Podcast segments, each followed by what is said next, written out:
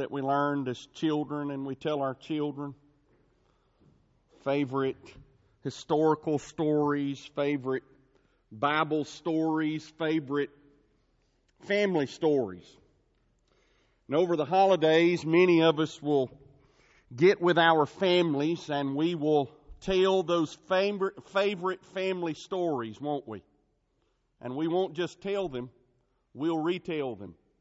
And next year we'll retell them again, and year after year we retell the stories, and they never get old. One of my favorite family stories comes from Cheryl's family.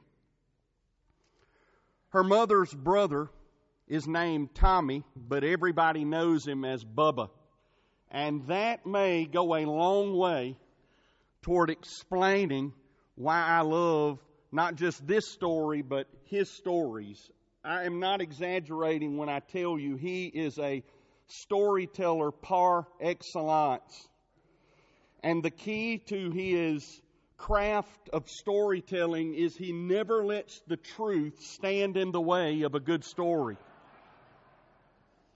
Some of his friends call him four by, which means if you divide what he says by four, you'll come up with about the truth of the story. I can't tell you the number of stories I've heard him tell, and the end of it goes something like this. And that, kids, is how I saved the world from certain destruction.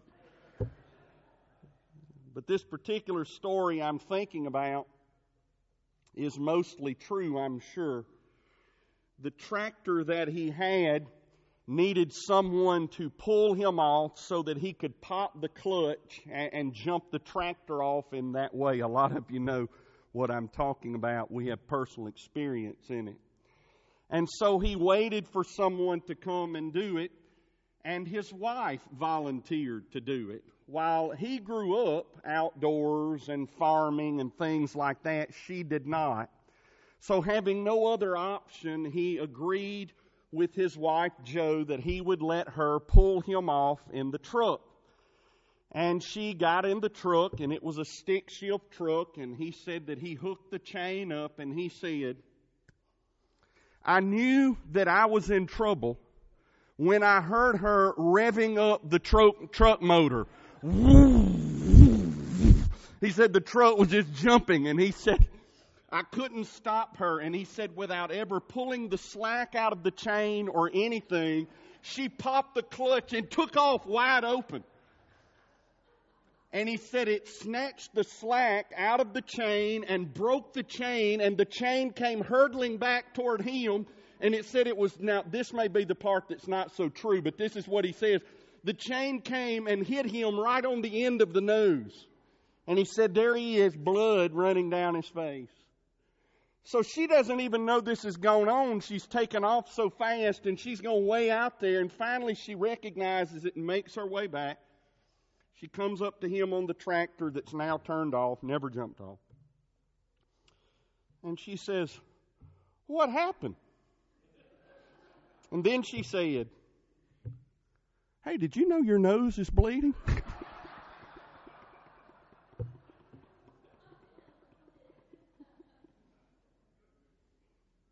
At a Sunday school Christmas party the other night, Mitchell and Nell DePoe were telling a similar family story about a family member who pulled a riding lawnmower down the road behind a truck. And the wife that was doing the pulling forgot that her husband was riding on the riding lawnmower and she was going 60 miles an hour down the road with him swerving on the, the riding lawnmower. Now, those are my kinds of stories. For the month of December and this Christmas season, we are focusing on another family story the story of Jesus. And we're doing it from John chapter 1. And there are three parts of the story of Jesus for us to see here. Part number one is the Word. And when I reference the Word, I am talking about the eternal, heavenly, holy, divine, personal, creating, life source and light giving self expression of God, who is Jesus. And we covered this last Sunday morning. Part number two of the story of Jesus is the witness to the Word. And part number three is the work of the Word. Today we're going to cover part two, the witness to the Word. And we're going to begin to look at part three, the work of the Word. We'll do this from verses 6 through 13 here in John chapter 1. So you follow along with me as I begin to read. Says there was a man named John who was sent from God. He came as a witness to testify about the light so that all might believe through him. He was not the light, but he came to testify about the light. The true light, who gives light to everyone, was coming into the world. He was in the world, and the world was created through him, yet the world did not recognize him. He came to his own, and his own people did not receive him. But to all who did receive him, he gave them the right to be children of God, to those who believe in his name, who were born not of blood, or of the will of the flesh, or of the will of man, but of God. The second part of the story of Jesus, as we find it here in John chapter 1, is the witness to the Word. And that is the subject of verses 6 through 9, the first part of our passage today. From these verses, 6 through 9, I want you to notice with me the two things that it says about the witness to the Word. First, it says that the witness to the word was a man named John. First part of verse 6 says, There was a man named John. And the John that's being referenced here is not the author of the book, it's not John the Apostle. Instead, John the Apostle, the author of the book, is writing about another John, in this case, he's writing about maybe a more well known John to some of us John the Baptist or John the Baptizer. All of the gospel writers whose purpose it was to tell the story of Jesus have this in common. They all began writing about the public ministry of Jesus with John the Baptist. We're going to see why in just a little while. Part of the Christmas story that we've become so familiar with over the years is the story not only of how Jesus came into the world, but the story of how John the Baptist came into the world. John the Baptist's father was a priest named Zechariah. His mother was Elizabeth. Elizabeth had been barren, unable to have children for many, many years, and by the part of the story that we get to in Luke chapter 1, they were both well advanced in years, very old, and she was too old to have children, uh, never minding that she couldn't have them when she was of that age. Zechariah the priest was singled out for a, the honor of a lifetime. He was chosen by Lot to go into the special part of the temple and offer incense before the Lord. And as if this wasn't a frightening enough thing, while he was there, God sent an angel to him, and the angel delivered him the message that he and his wife Elizabeth were about to have a son, and that they were to name him John, that God had a very special purpose for their son's life. And when Zechariah began to question how exactly all of this would happen, the angel basically said, I'll give you a sign. You're not going to be able to talk until the baby is born. And so he could not. Some of you may be thinking, I wish something would happen where Micah would be stricken with that same disease. When John was born, and the gathered family and friends began to ask what his name would be. Elizabeth, having been instructed by John, who was instructed by the angel, said, We're going to name him John, but that wasn't a family name.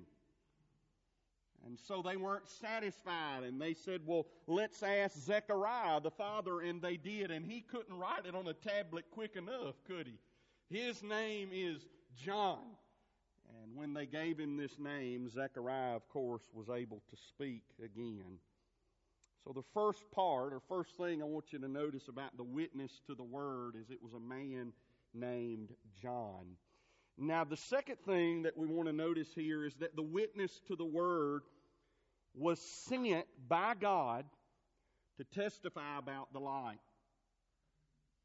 This man named John the witness to the Word, the witness to Jesus, was sent by God to testify about the light. Look again at verse 6. It says, There was a man named John who was sent from God.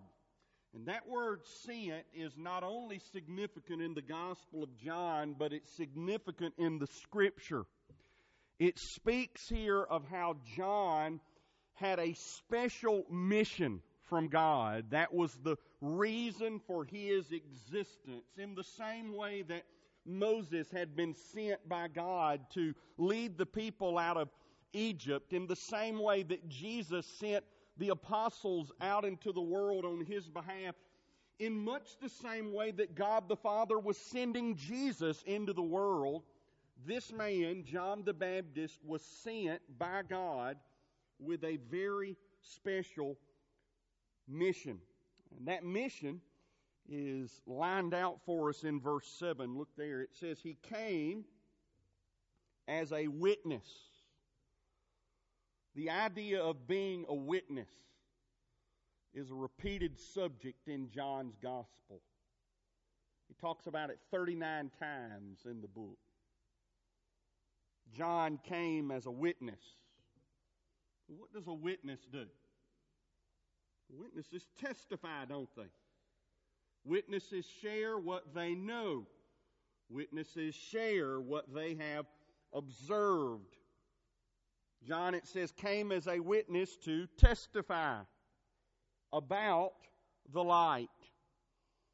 And the light here is going back to last week's passage, a reference to Jesus, isn't it? We learned last week in verses 4 and 5 that this second person in the Trinity, who eternally had been the Word of God, was coming into the world as the light of the world.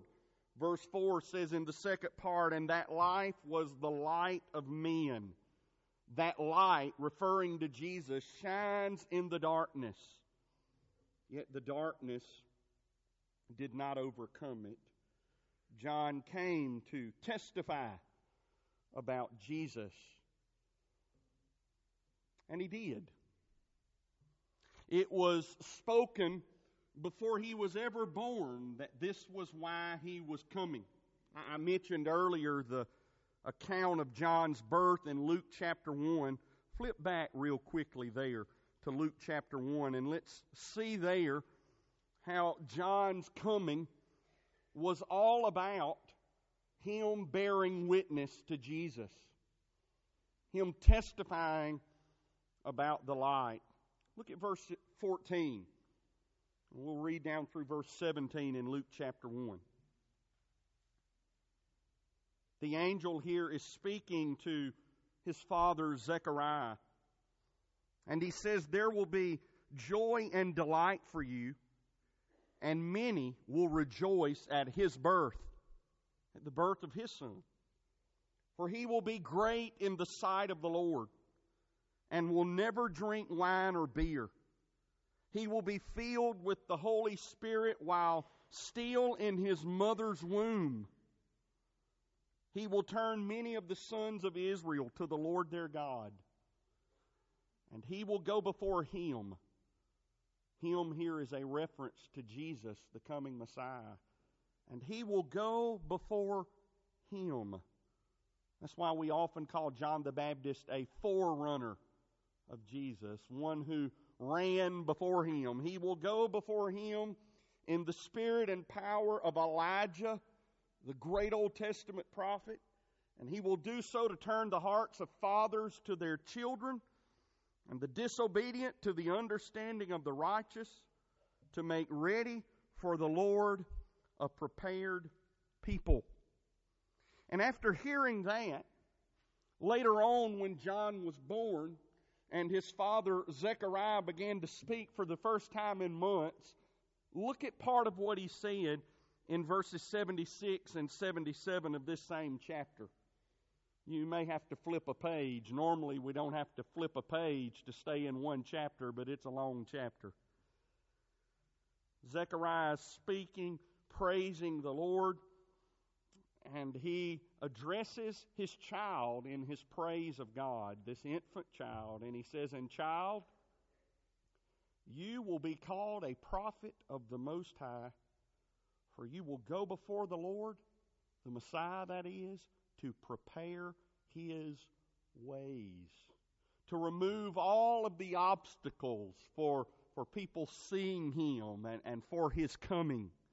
Verse 77 to give his people knowledge of salvation through the forgiveness of their sins. And John did this. Did you know that John started doing this before he was ever born? He started testifying about the light before he was ever born. And if you're wondering how an unborn infant could do that, remember the scene from the middle part of Luke chapter 1 where Elizabeth, now pregnant with John, makes her way to her cousin Mary's home, who is now pregnant with the Messiah. And when Mary addresses her cousin Elizabeth, upon hearing the voice of the mother of his Savior, John began to leap within his mother's womb, bearing witness to the light even then and causing his mother to do so. And so he started before he was born, and then all of his life was devoted to this, John's was. Uh, later on in John chapter 1, we'll get to a passage where we see John testifying about the light. In John chapter 3, we'll see it. In John chapter 5, in John chapter 10, we'll see it. You see it in the other gospel accounts. So he did it for all of his life, but it didn't even stop when he died. Did you know that some 2,000 years later, John the Baptist is still testifying about the light? And he's doing it as we study this passage this morning, and others like us are studying the same passage this Christmas season. He's like Abel in that regard. Are you familiar with that passage from Hebrews that says about Abel, though he is dead, he still speaks? I want you to see, as well as this, in addition to this, three reasons that John, this witness to the Word, was sent by God to testify about the light. Three reasons that John was sent by God to testify about the light. Reason number one so that all might believe. Look at verse 7 again. John came as a witness to testify about the light, so for the purpose of that all might believe through him. That doesn't mean that every person that heard believed we know that's not the case. It doesn't mean that every person who hears will believe, but it does mean that all would have the opportunity to hear through this. Maybe not every single individual, but all sorts of people, both Jews and Gentiles, people from all the peoples of the world will eventually hear, and all those who belong to God will come to Him. And in a way, it started with the testimony of John the Baptist, his purpose was really no different than the purpose of John the Apostle, the writer of this book, as we talked about it last morning, or last Sunday morning. When we looked at the end of the Gospel of John and he gave his reason for writing the book, those of you that were here, do you remember what it was? I have written these things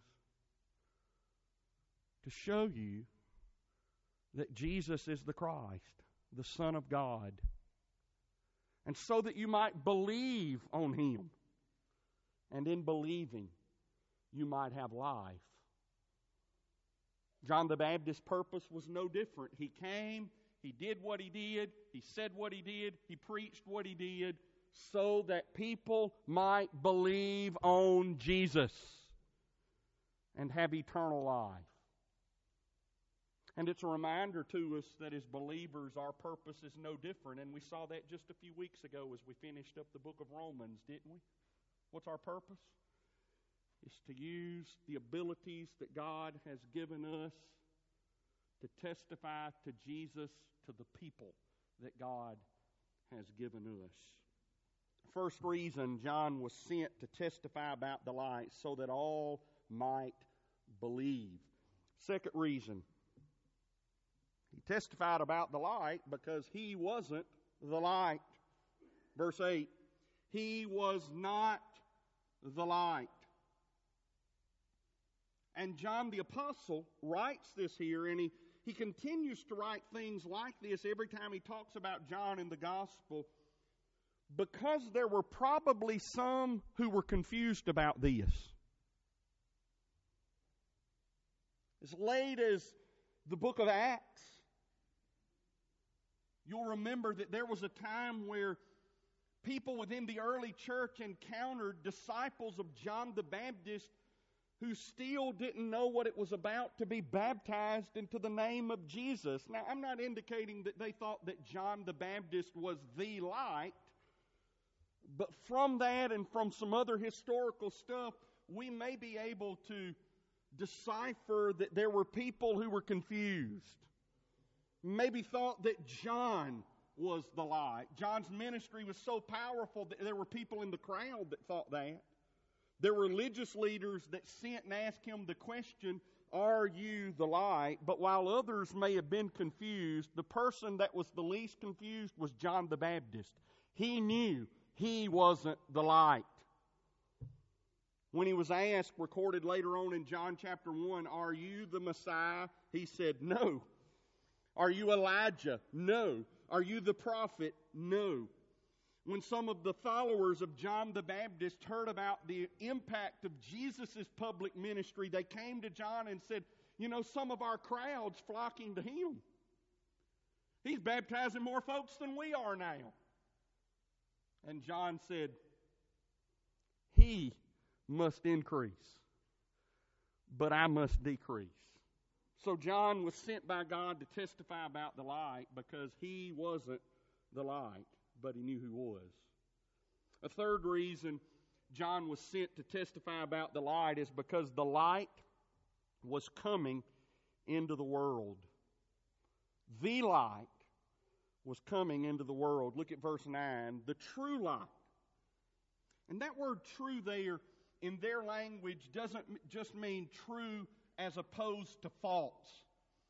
Instead, it means real or complete, authentic, ultimate. The idea here is that there had been other things that were lights pointing to God creation was, uh, conscience is, the Old Testament was, the law of God was a light from God, but none of them were the light.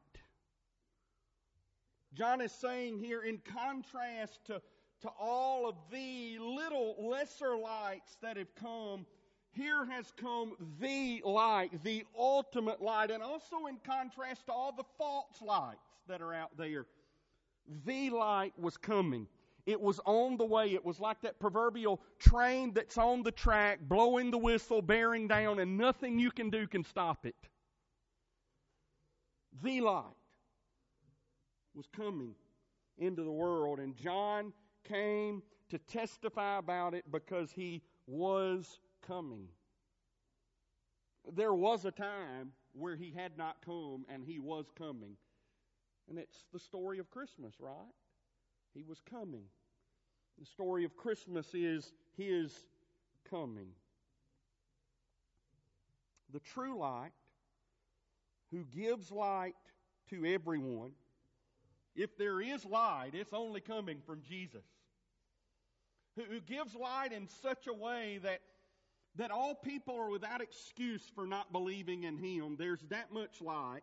The true light who gives light to everyone was coming into the world. And He was coming. All of the Old Testament is about that the coming of Jesus. And for the Jews, it was all about the promised coming of their Messiah, their Savior, their deliverer, their King. He was coming into the world. So John the Baptist is the witness to the Word. But he's not the only witness to the Word. Since we're in the Christmas season, think about just those witnesses that are associated with the Christmas story besides John the Baptist. How about the angel Gabriel? How about Elizabeth, Mary, Zechariah, the angels, the shepherds, Simeon, Anna, the wise men? Beyond the Christmas story in the Gospel of John, we'll see multiple witnesses to Jesus in addition to John the Baptist. The Samaritan woman was a witness. The works of Jesus, the miracles that he did, they were witnesses to Jesus. The Father was a witness unto his Son. The Holy Spirit was a witness to Jesus. The Old Testament is seen as a witness to Jesus. The crowds bear witness to Jesus. The apostles do. And then Jesus bears witness unto himself. And in addition to all these witnesses, there's us. Are you with me? We are among these witnesses. Believers, do you realize, good or bad, we are witnesses to Jesus. So we want to be good, faithful, authentic witnesses. We are to be witnesses. Those kinds, that kind of witness. You say, well, well, why should we be like John? I'm not John. John had a special calling and all of this on his life. But similar to John, we are to bear witness to Jesus because the light has come.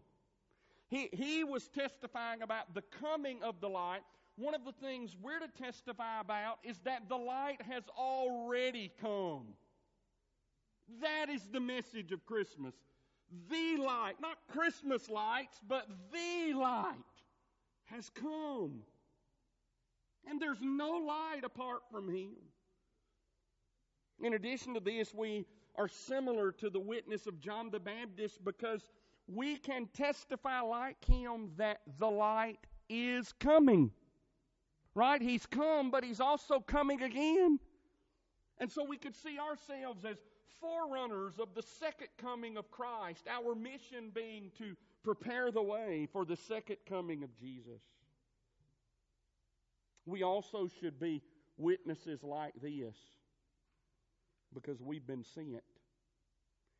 John wasn't the only one who got a commission from God. As Jesus left this earth after his first coming, he commissioned all of his followers, including us, to go to, as we go into the world, make disciples of all the nations. In Acts 1 8, similar passage, as he's ascending back to the Father, he says, You are my witnesses in Jerusalem and Judea and Samaria and to the uttermost parts of the world. There are lots of ways for us to be witnesses to the Word. We can testify like John. We can point other people to Jesus and say, He's the light. Life is in Him. He's the Lamb of God who takes away the sins of the world. We can live like Jesus and testify to the light. You know what we're doing there? We're letting our light shine. As we do it, let's be careful that we remember that we're not the light. The light shines on us. The light shines through us, but we're not the light. Another way that we can be a witness to the Word is through giving to missions, like we've talked about this morning and this month. Giving to Lottie Moon. During the regular part of the year, giving to the church. 10% of that right off the top goes to the cooperative program and to the support of our joint missions work. The witness to the Word is the second part of the story of Jesus in John chapter 1. Now that brings us to the third part of the story of Jesus here in John 1, and it is the work of the Word. The work of Jesus, if you will. Now that's the subject for all of verses 10 through 18, but we're just going to cover 10 through 13 this morning. Real quickly, I want you to see from these verses three aspects of the work of the Word. Three aspects of the work of the world. First, the work of the Word was to be in the world. Try saying that five times real quickly together. The work of the Word was to be in the world. Verse 10 He, talking about the true light, the Word, He, Jesus, was in the world. And world here is translated from a word which refers to not just the earth, but the realm where people live. And typically, when this word is used in the Gospels, it has attached to it a negative connotation. Why would the realm where people live have a negative connotation? We'll go back to the verses we read last week. The world's dark, isn't it? Full of darkness. People that are full of darkness as the result of sin and the fall into sin. Jesus was in this dark world shining even in the midst of the darkness.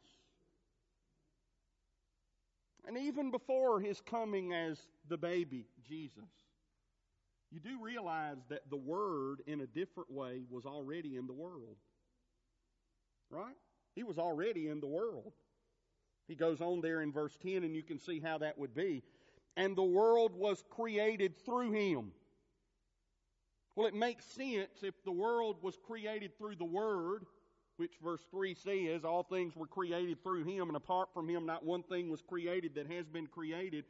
If the Word had created the world, if Jesus had created the world, there are going to be fingerprints of Jesus in the world, in all of creation, bearing witness to him. Even on every person who's made in the image of God, there's a fingerprints of Jesus. He was in the world in that way, having, having created the world. Through the Old Testament, He was in the world. As God spoke, it was the Word of God, Christ, who spoke. But in spite of already being in the world and having been having created this world, verse 10 concludes by saying, Yet the world did not recognize him. My grandmother had Alzheimer's for 10 plus years. And about the last eight or nine, she didn't know pretty much anything or anybody. And that was devastating to my mother and to her siblings. Some of you know exactly what I'm talking about. When your own parent doesn't know you, or maybe a child doesn't know you, I want you to put yourself in the shoes of Jesus. He was the parent of the world, having created it all. And when He came in physical, visible form, the world and all the people in it having been made by him, didn't even recognize him. Verse 5 said last week, the light shines in the darkness, yet the darkness did not comprehend it, did not understand it. Same sense here. The world did not recognize or know him. In Matthew 13 13, it speaks of people who see, but they don't see. John Calvin says that this is describing people who are voluntarily blind. You see, we shouldn't feel sorry here for the world. They were without excuse for not recognizing Jesus. Romans chapter 1 talks about that. So much evidence, even apart from his special coming, for people to believe in him, at the very least as, as creator, but they did not recognize him. His work was first to be in the world. The second aspect of the work of the Word was to come to the world. It was to come to the world. Look at verse 11. He came to his own. Own there means his own property, his own home, his own house, and it's a reference to the world. It belongs to him. That makes sense, right? He made it. It's his. He came to a world. This is talking about his special coming that we celebrate at Christmas. He came to his own.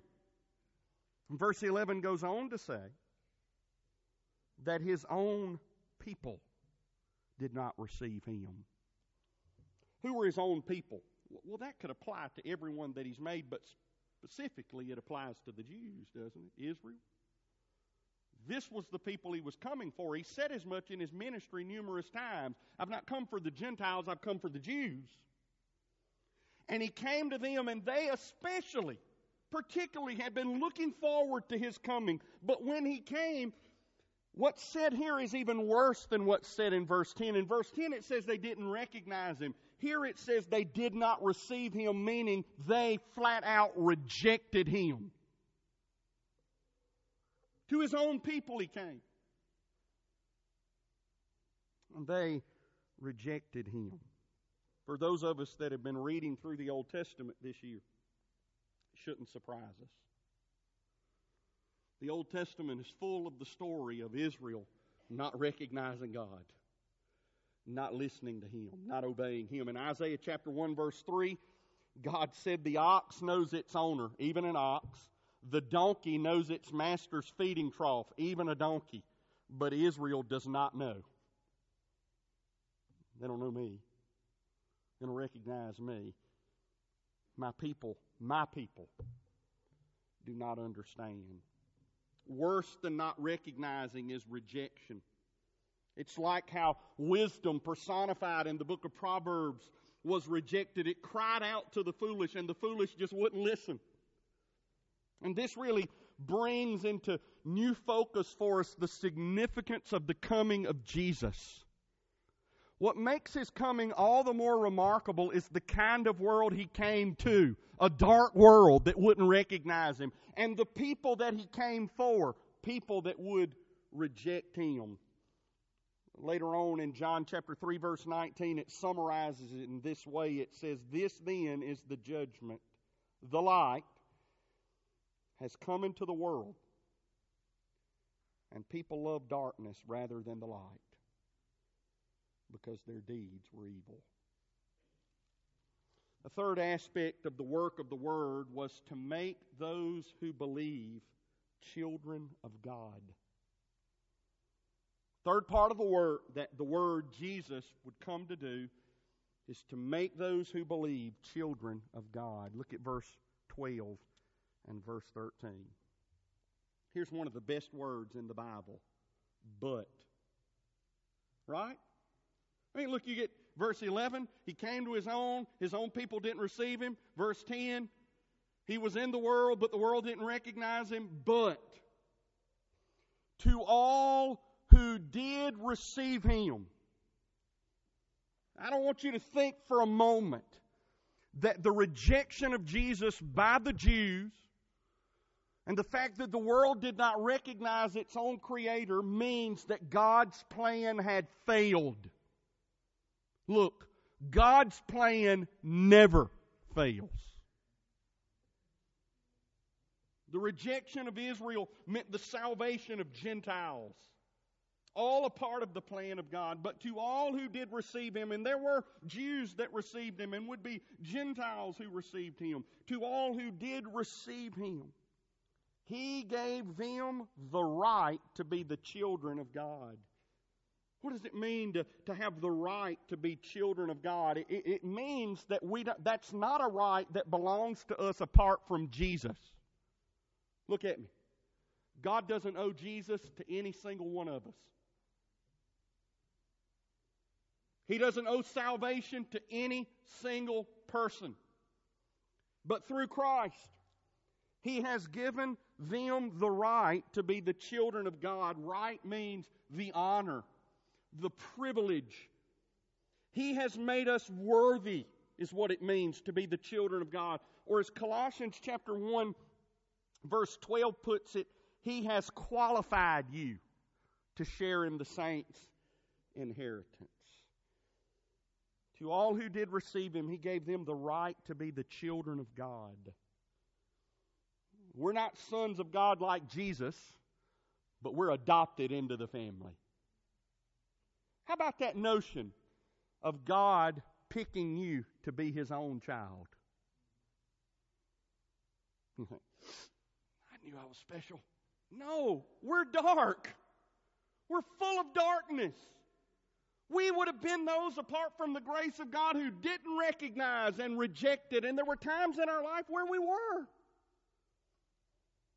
But He's made us His children, adopting us in Christ. It says, to those who believe in His name. This is how we receive Him, going back to the first part of verse 12. To those who did receive Him, well, the way we receive Him is through believing in His name. And that doesn't mean to say, I believe in the name of Jesus. To believe in His name means to believe in all that He is. And to count on that for salvation and being right with God and eternal life. Gets back to the purpose of the book. It's about believing in Jesus so that we can have life. Verse 13 says about these who become children of God. You know, if you're a child, you've been born. It says who were born not of blood. That means that our birth into the family of God is not by natural descent. Israel is a picture of that. Because they had the physical ancestry that would do it if it could be done, it could not. Who were born not of the will of the flesh. It wasn't just a natural desire that we have that led to our salvation. Who were born not of the will of man, not simply a natural decision that we've made, but we were born of God. Listen, folks, the new birth, being born again, is a miracle. We were dead in trespasses and sins. Ephesians chapter 2 verses 4 and 5 says, But God who is rich in mercy, abounding in mercy, has made us alive in Christ Jesus. What a miracle. Born of God. And folks, when I say that the work of the Word was to make those who believe the children of God, He does this work. He does this work all who believe on him become the children of God. Next week, we'll continue to look at the work of the Word, this third part of the story of Jesus. The story of Jesus is the story of what Jesus has done, it's the story of His work. Reminder He has come that's a part of his work. He's come. He's come to this world, a dark, sinful world. He's come to his world. I mean, it's his, including us. And if we're his, we owe him obedience and faith and worship. He's come to save, to make those who believe children of God. And he's done this through his life, his perfect life, his death for sinners, and his resurrection. So believe. That's what it's all about. And receive eternal life. Become a child of God. I came from a great family. Many of you did as well. Not everyone can say that, but every one of you can be a part of the best family. And even if you have a good one, this one's way better than your good one. Believe and become a child of God.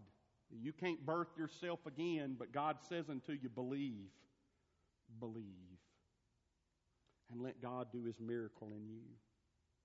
The story of Jesus is also a story we're to tell, so be a witness like John the Baptist. Testify to who Jesus is and what he's doing. this Christmas, as we're telling all of our family stories, let's be faithful to tell this family story the story of Jesus.